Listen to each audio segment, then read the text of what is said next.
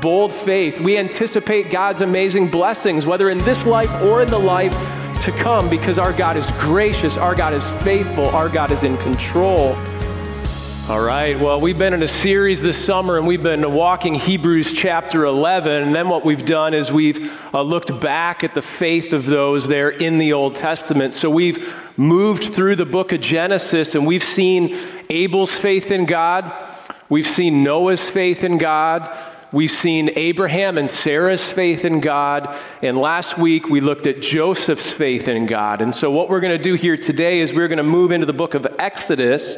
We're going to look at the birth of Moses, and we're going to see the faith that Moses' parents actually had in God Almighty. All right? So, if you're taking notes, here's our first point. Number one faith steps up and acts boldly, even in the face of fear.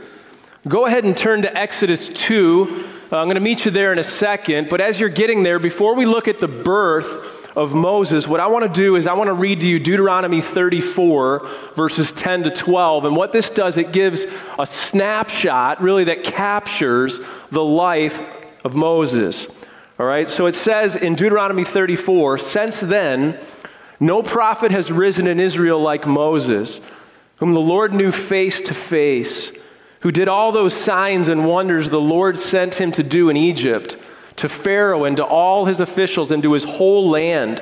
For no one has ever shown the mighty power or performed the awesome deeds that Moses did in the sight of all of Israel. Now, wow, right? Imagine that eulogy read at your funeral. I mean, it's pretty incredible. Moses had quite a life. This was a special man. But listen, he had an awesome God, and he also had faithful parents. Let me read to you Hebrews 11 23, which is the passage we'll use to jump into Exodus. It says, By faith, everybody say, by faith. By faith, Moses, when he was born, was hidden for three months by his parents because they saw that the child was beautiful and they were not afraid of the king's edict. All right, now on to Exodus 2. That's where you're at. Let's see how this all plays out. This is where the story begins. If we rewind from Deuteronomy 34, this is where it starts. God had a sovereign plan to use Moses as his leader, as a deliverer, right, as a rescuer who would rescue his people from captivity and lead them into the promised land. Here's where God's plan starts. Listen, through the faith of a mom. All right? You ready? Exodus 2, I'm going to start in verses 1 to 4. You ready? All right. My wife's ready. All right, here we go. All right. Now, a man from the house of Levi went and took as his wife a Levite woman. The woman conceived and bore a son. And when she saw that he was a fine child, she hid him for three months. When she could hide him no longer, she took for him a basket made of bulrushes and daubed it with bitumen and pitch. She put the child in it and placed it among the reeds by the riverbank. All right, so let me give you a little bit of the family tree as we dive into this. All right, Exodus 6 tells us that Moses' dad's name was Amram and his mom's name was Jochebed. All right, the oldest sibling is Miriam. and Miriam, we don't know her age when Moses is born, um, but we do know the age of Moses' big brother. Excuse me. All right, we do know the age of Aaron, who's Moses' big brother. He's three years old. All right, so you've got the oldest sibling, Miriam, probably we're guessing now seven to teen. We've got Aaron, who is three years old, and we've got Moses, who's a teeny little newborn. Everybody say, ah.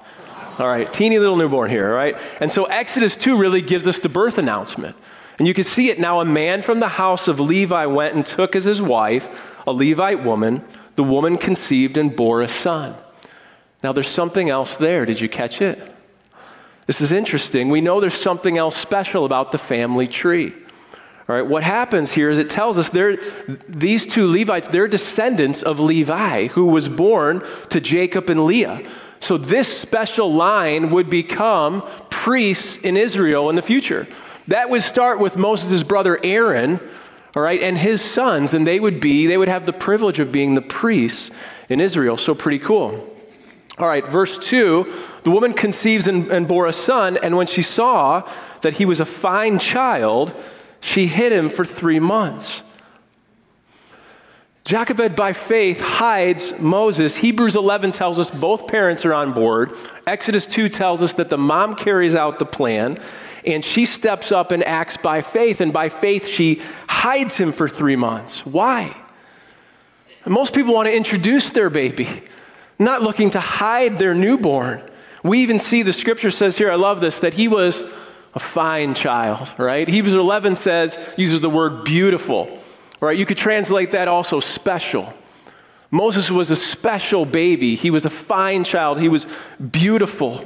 And I was thinking this week, really, as parents, that's what we all think about our, our babies, right? You've got this, you, do you remember? If you're a parent, you remember the first time you held that little precious newborn? And just staring into their beautiful face and holding them so close and listening to them breathe I mean, think about it. You're so filled with love for this little one. I mean, you, you, you can't wait to show them off to your f- uh, friends and your family and try on all those onesies you got, and not to mention the baby's first Christmas outfit, right? I mean, so listen, to have to hide him now because the king, the evil king, has commanded that every newborn Hebrew male should be killed, including your baby. This is tragic. How does this happen? Exodus 1 kind of tells us how this all went down. Is God promised, we saw this last week, that the descendants of Abraham would be numerous. All right, and so God's people grew from 70 in Egypt um, to, to this massive number. Think of it this way a nation within a nation, huge number. And so Pharaoh began to fear that they would be a threat to his rule and to his people. And so in Exodus 1, he tells the two Hebrew midwives, to kill all the males at birth. But they fear the Lord, so they're like, no, we're not doing that. So Pharaoh gets angry and he's like, fine, new command. Chapter 1, verse 23, just before we hit chapter 2, new command. Every son that is born to the Hebrews you shall cast into the Nile, but you shall let every daughter live. This is what Moses is born into. It's not a time of peace, it's a time of slaughter.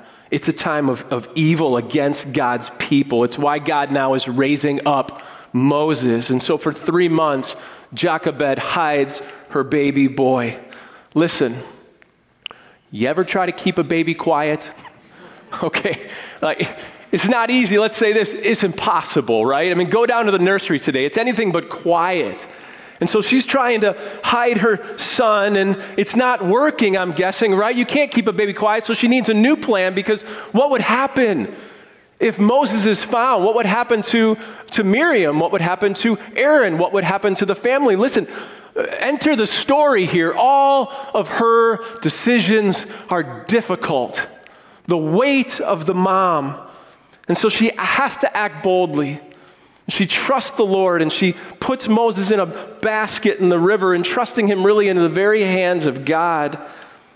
And can you imagine?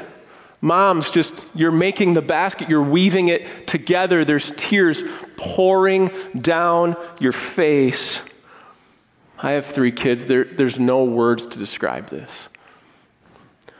Verse 3 When she could hide him no longer, she took for him a basket made of bulrushes. She daubed it with bitumen and pitch. She put the child in it and placed it among the reeds by the riverbank. She makes a mini ark. It's a floating cradle.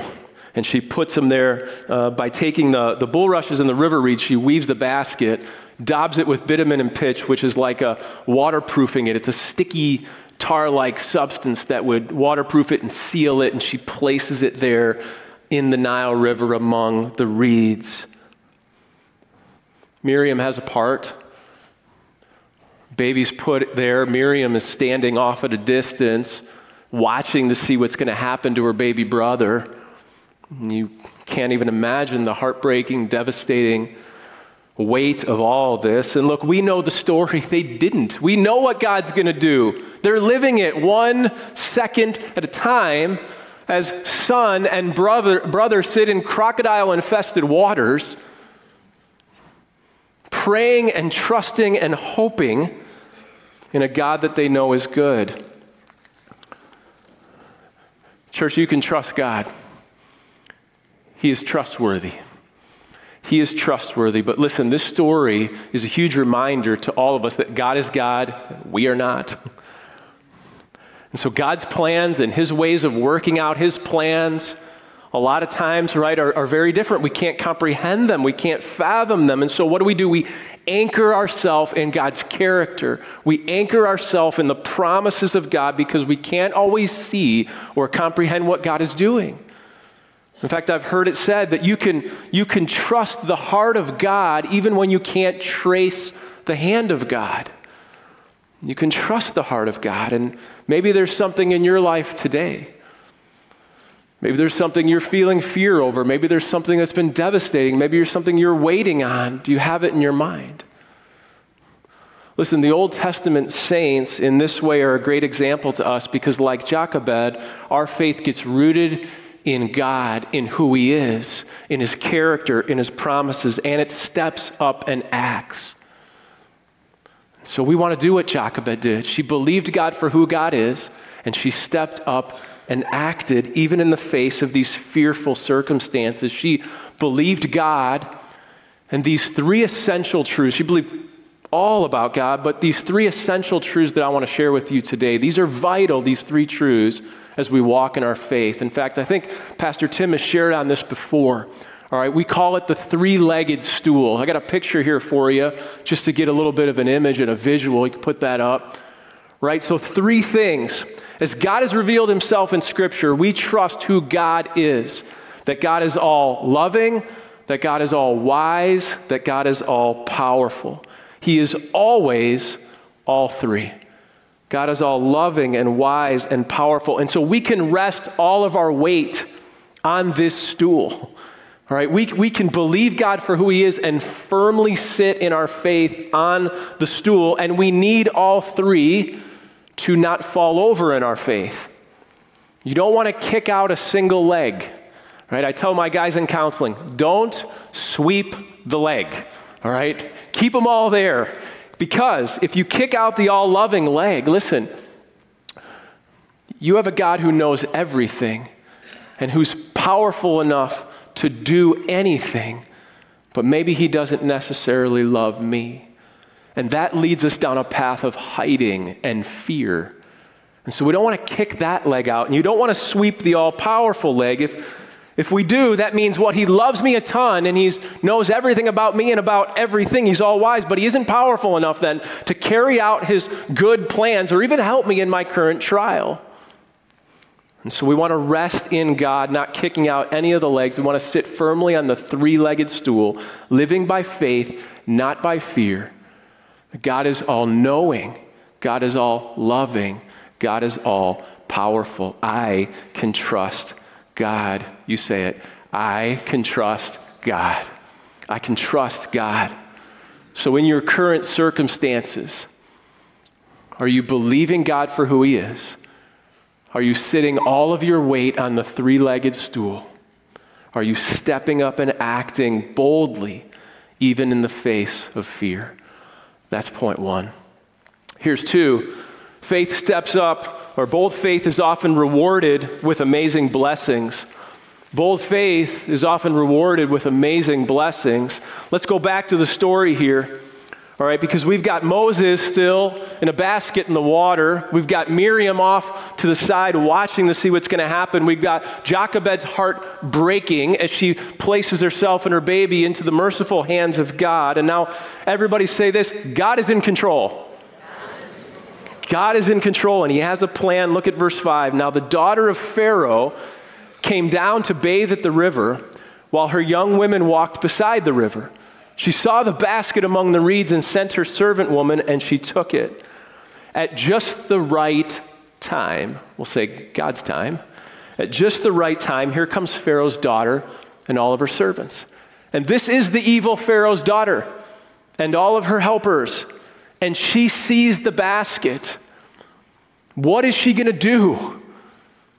Is she going to just turn it over in the river? Is she evil like her father? Is she just going to blindly obey his command? Well, look at verse 6. When she opened it, she saw the child, and behold, the baby was crying. She took pity on him and said, This is one of the Hebrews' children.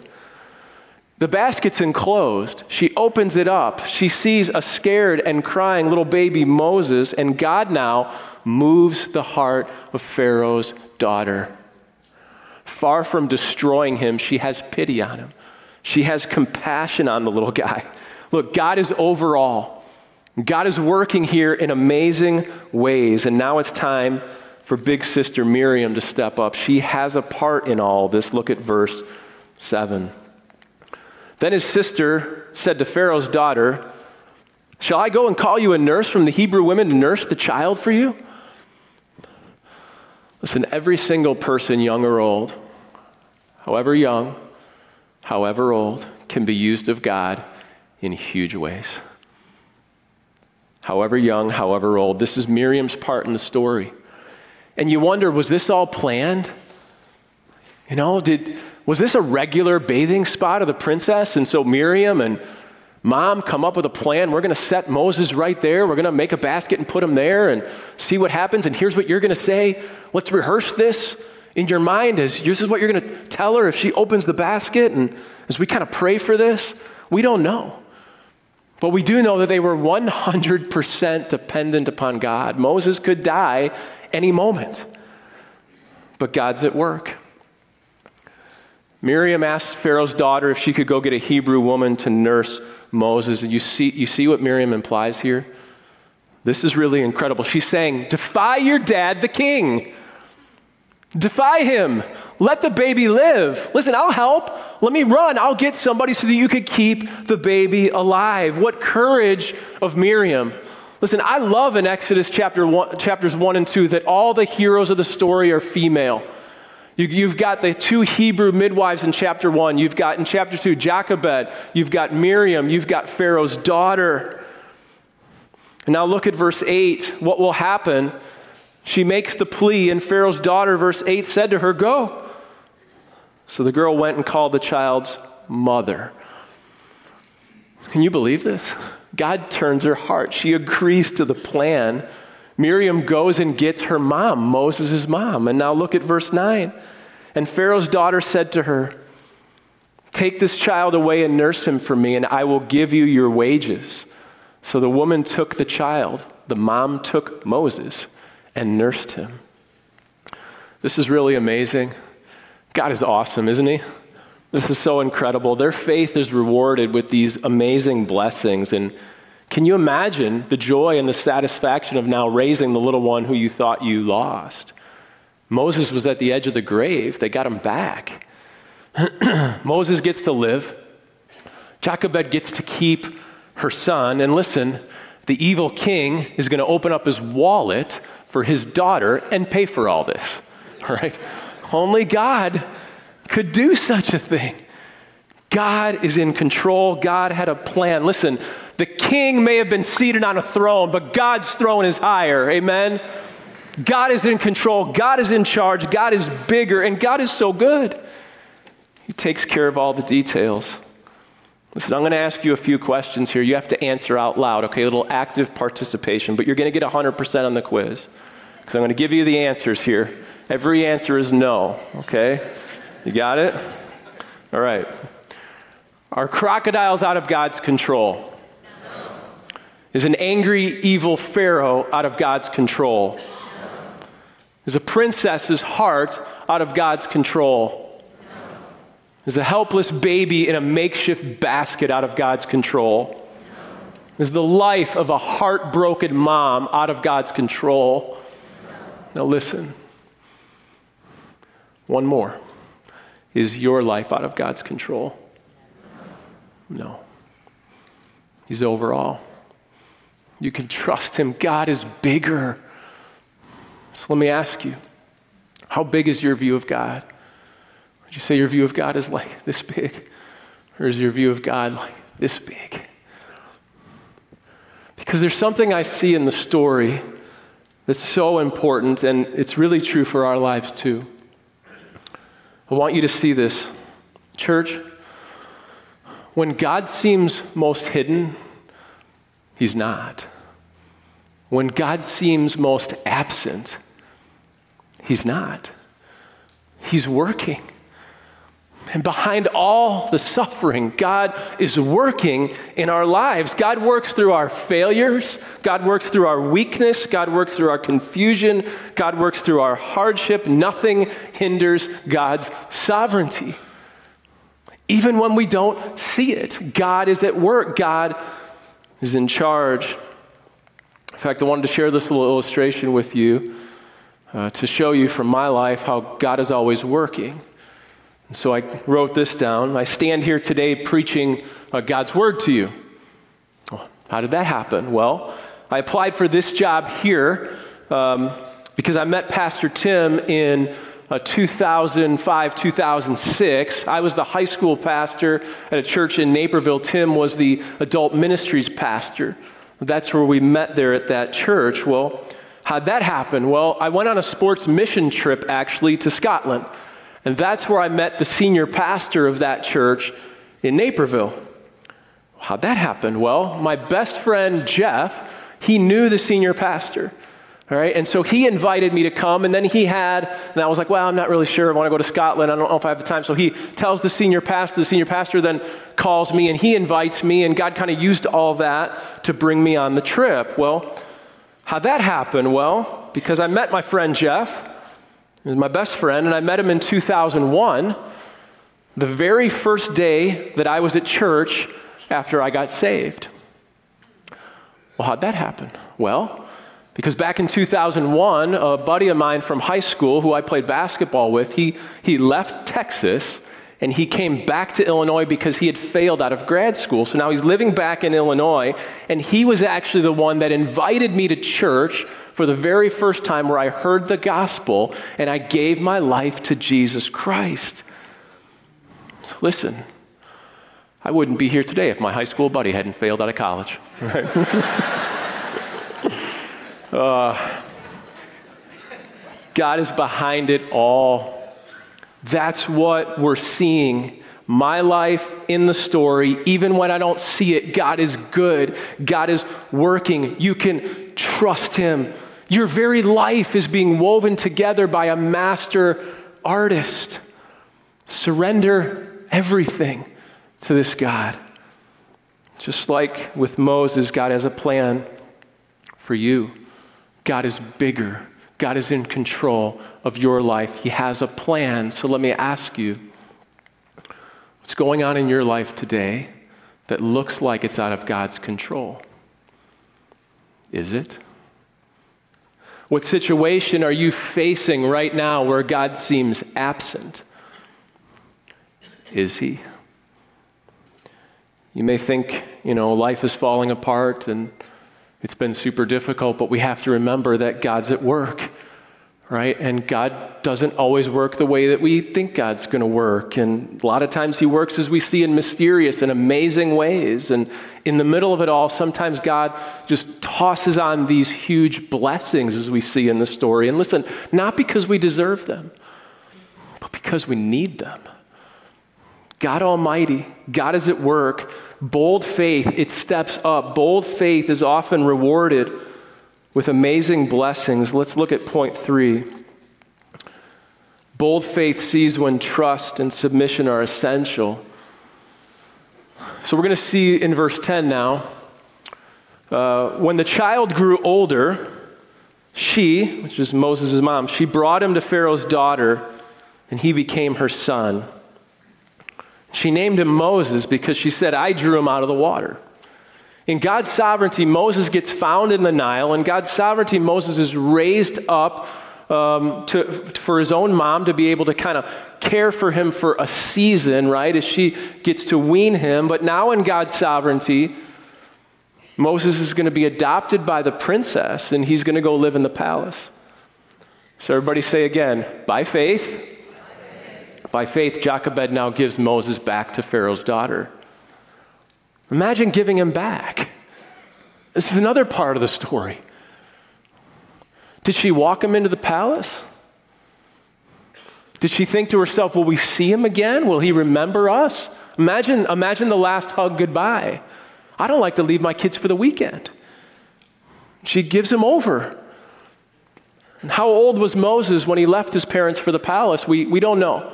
It doesn't say, people speculate, maybe three to five years old, right? Uh, some people may say, no, maybe more like six to 10 years old, actually. We don't know. I would just say this He's old enough that Moses grew up learning the faith of his parents. All right, he was firmly established and he was rooted in his Hebrew identity. We see that. And he worshiped the God of Abraham and Isaac and Jacob. His parents raised him up in the Lord. And it was this God that Moses' parents really surrendered all their life to, just open hand surrender to God. And they had recognized that God had saved Moses, that God had a plan for Moses, and his life in the palace would be used of God now in a special way. And so ultimately, look, they submit themselves to the greater and grander plans of God in the midst of all this for Moses. Their, their child belonged to the Lord. And so this really was, again, a thy will be done moment in their life. As hard as it was to hand over their beautiful son, their special son, God was at work in the midst of the trusting. And listen, we know God did have a great and grander plan for Moses. I wrote this down. Moses uh, would be loved by the princess, Pharaoh's own daughter. Moses would have the provision of the best food and health care and the protection of the king. All right? He's part of the royal family now. And he's given a place of honor, he's given a place of privilege there. I mean, you think about it, he would travel by chariot, he'd be trained, he would be educated, he would be skilled by the best that Egypt has to offer.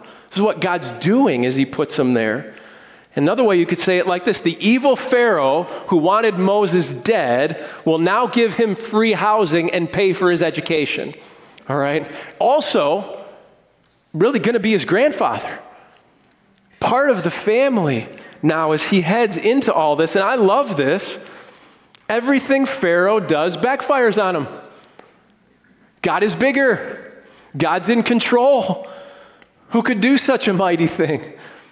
God had a plan. And in the midst of all this, God even used, listen, he even used, God, the evil of the king to accomplish his highest purposes. He even used the evil of the king to accomplish his highest purposes. I've heard it said God wins great victories in the midst of apparent defeat. Verse 10, she names him Moses because she drew him out of the water. listen, we know that this is the Moses that would later draw God's people out of Egypt through the water, the Red Sea. Right? This is the Moses that would choose to live for God, not Pharaoh. This is the Moses that would be used of God to lead Israel uh, in the wilderness. This is the Moses that would lead the people to the very edge of the promised land. This is a Hebrew. This is a Levite. This is a leader. This is a prophet. This is God's chosen deliverer. God has a plan. Hebrews 11, 24 to 28. If we go back into Hebrews 11, it says this now about Moses.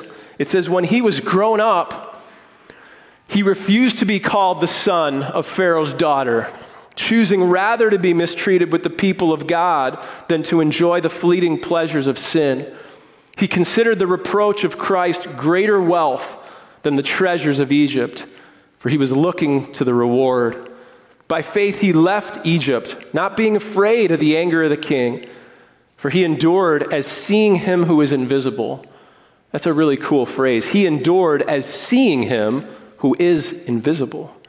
By faith, he kept the Passover and sprinkled the blood so that the destroyer of the firstborn might not touch them. Moses lived by faith just like his parents did. And that's where it really all started through a sovereign God working in the hearts of his mom and dad. All this understanding came from his parents. They raised him up in the Lord. When he was old, he did not depart from it. And their seeds, then, that they planted of faith and identity and theology, it all blossomed into this incredible life for God. And so here's how I want to wrap up uh, this message today. I want to just give a, a short encouragement to you as parents.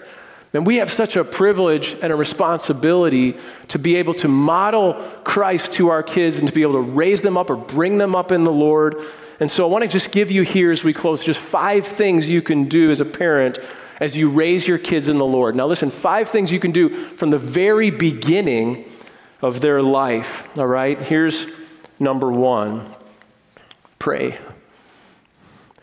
Pray with them, pray for them. Uh, it's not the last thing to do, it is the best thing to do. Pray. Here's the second one five things you can do. Number two, read the Bible to them, right? Saturate their minds daily with God's word. Read the Bible to them. Make sure they know the stories of the Old Testament. Make sure they know God. And that leads us really to number three. So pray, read the Bible to them. And number three would be this teach them about the one true God. Teach them about the one true God. Teach them from Scripture uh, about God the Father and God the Son and God the Holy Spirit. They're never too young to teach truth to. Yes, we have to be clear and use words that they can understand and be patient with them, but man, talk about things like God's character. Talk about things like sin, the cross, forgiveness found in Christ, what it means to trust Jesus, and what it means to be forever in heaven with God. Pray, read the Bible to them, teach them about the one true God. Number four, teach them through your example. Teach them through your example. So model a love for Christ and then use, use everything in your life to share Jesus with them. Right? Worship Christ. Live for Christ. And then use everything in your life to share Jesus with them. The idea is that all of life is a classroom, just like Jesus did. I mean, he used birds and water and examples of fig trees and sheep to teach his disciples about God and God's kingdom. All right, and we do the same. Pray, read the Bible to them, teach them about the one true God, teach them through your example. Here's number five teach them to stand strong for God. All right, teach them to stand strong for God so that when they grow up, right, to be very careful that they do not forget God, to be very careful of the world around them. Teach them to stand strong, to make a radical decision to live for Jesus Christ and to not be a friend of the world. Five things you can do as an encouragement from the very beginning of life. You can pray, read the Bible to them, teach them about the one true God, teach them through your example, teach them to stand strong for God. All right? Bold faith. As a recap here, bold faith. We, we step out and we act even in the face of fear. Why? Because we trust in the character and the promises of God bold faith. We anticipate God's amazing blessings, whether in this life or in the life to come, because our God is gracious, our God is faithful, our God is in control. Which leads us to the last one bold faith. We trust God and we submit to his greater and grander plans, knowing that he is over every single detail. Amen? Amen. Bold faith. Let's pray.